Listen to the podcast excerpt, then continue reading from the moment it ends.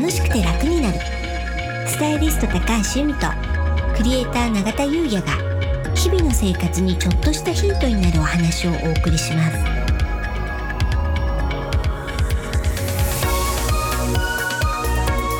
こんにちは、クレーター中田優也です。こんにちはスタイリストの高橋由美です。楽しくて楽になる。はい。本日のテーマは、はい。すぐやるかエネルギー漏れ改善風水となります。はい。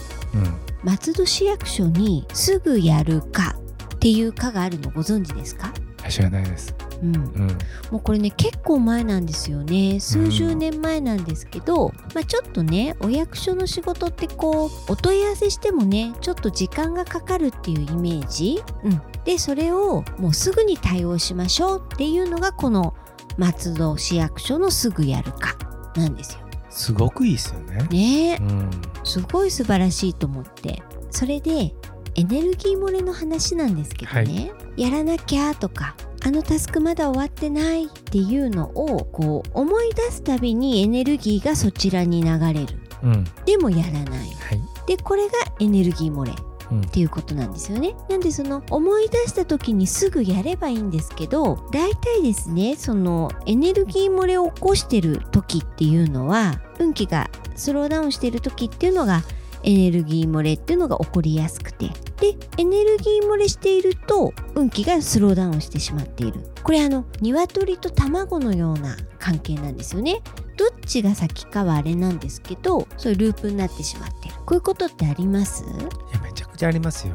うん。あのーそれこそはい。日々さん教えてくれているはい。紙ゴミの処分うん。とかあるじゃないですか。はいで紙ゴミの処分すると、うん。すぐにうん。運気上がるってね、はい教えてい仕ただいて。はい。はい。であれやっぱり実感するんですけど、うん。でそれってうん。今回の話とリンクしません？そうですね。確かに。結局あの資料うん。また見るかもしれないうん。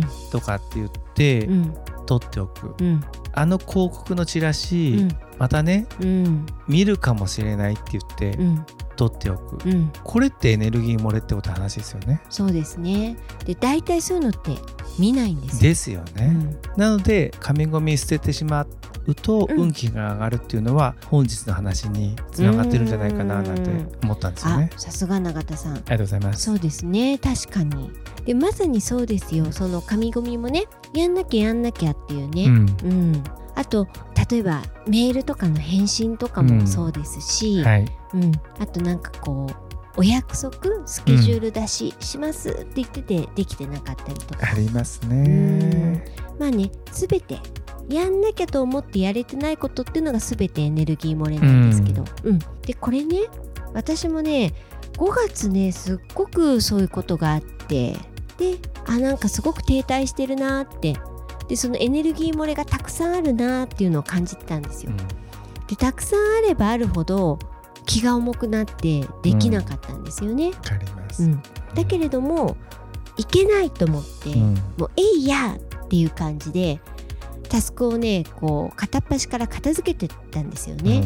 そしたらねあのどんどんこう流れが良くなって、うんうんなんかこうご連絡をいただいたりとかね、うん例えばちょっとそういったミーティングしましょうじゃないですけどそういったご依頼があったりとかなんかこういい流れができてきたんですね。であこれはあタスクを片付けてったからだなっていうのをすごく実感したんでもうねまさに私これ5月にね体感したんですね改めて。うんうんいやあると思います。うんうんであとはなんか永田さん最近なんかありません？やっぱあれですよね。うん。以前もはい。由美さんはにい。事務所をうん。風水カウンセリングはい。していただいたことがあるんですけども、またあの先日はい。風水カウンセリングしていただきましたもんね。はい、まあねあのアドバイスをしてあのお掃除ってことなんですけど、うん。どうでしたか今回、めちゃくちゃいいっす。うん。すっごく空気がねうん、なんかこう流れたというかそうですね。滞っていた何かが流れたような感じ。そうですね。まずねレイアウトも変えましたしね、はい、うん、であとはもう本当にいらないものを片っ端からもういるいらないに分けてだいぶ捨てましたよね、はい。うん。すごいいいっす。そうですよね。いやめちゃくちゃ空気いいっすもん。うん。やっぱりねあのすごい変わったの感じますよね感じますね、そんな事務所に今いるんですけどね僕と由美さんね。はい。あのいつも永田さんの事務所でね収録してるんで。うん。変わりましたよね。ねあのその2年前でしたっけね一回大掛かりにやって、はい。でその時に2割ぐらい残っちゃってたんですよね、うん。でもひとまずまずはっていうあの第1段階でなんて言って。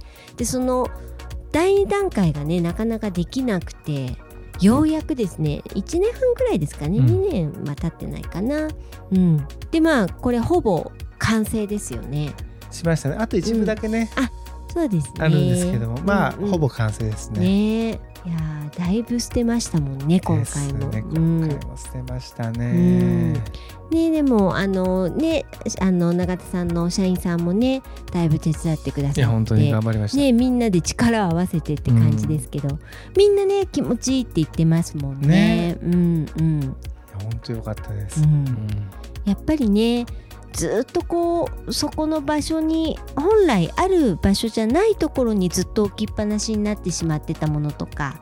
でそれをねあの仲間ごとに分類して、うん。ちゃんと定位置に収めるっていうね、うん、これはすっごく大事だと思います。気が整うと思います、ですよね、うん。やっぱそれもねうん、すぐやるかってことだそうよね本当はねだからあの、うん。1年半ぐらい前に第1段階終わってすぐに次やれればよかったんですけどちょっとだいぶ空いちゃいましたよね。ね。うん、でもね結果やってねよかったですよね、そうですね。ありがとうございます。あのーまあこれ言うか迷ったんですけど、うん。さんのコンサルではい。事務所綺麗になったじゃないですか、はい。したらね早速はいお仕事のいい話が入ったんですよ。ねえ。おっしゃってましたよね。う。ん。冷蔵庫のねうん。後ろとかめっちゃ汚かったんですよめねちゃくちゃ汚かったです。それやっていただいたんですよね、はい。いやほんとねそこまでやっぱやっていただくとすぐ入りました。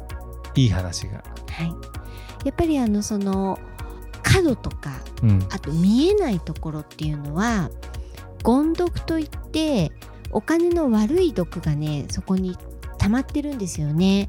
でそこをやっぱりきれいにする滞りをなくすとやっぱりねそういったお金の流れだったりそういったお仕事の流れっていうのはすぐにね改善するんですよね改善というか、ちょっとねあの流れが変わるので、なんでこれはねまさにすぐにあの体感できましたよね。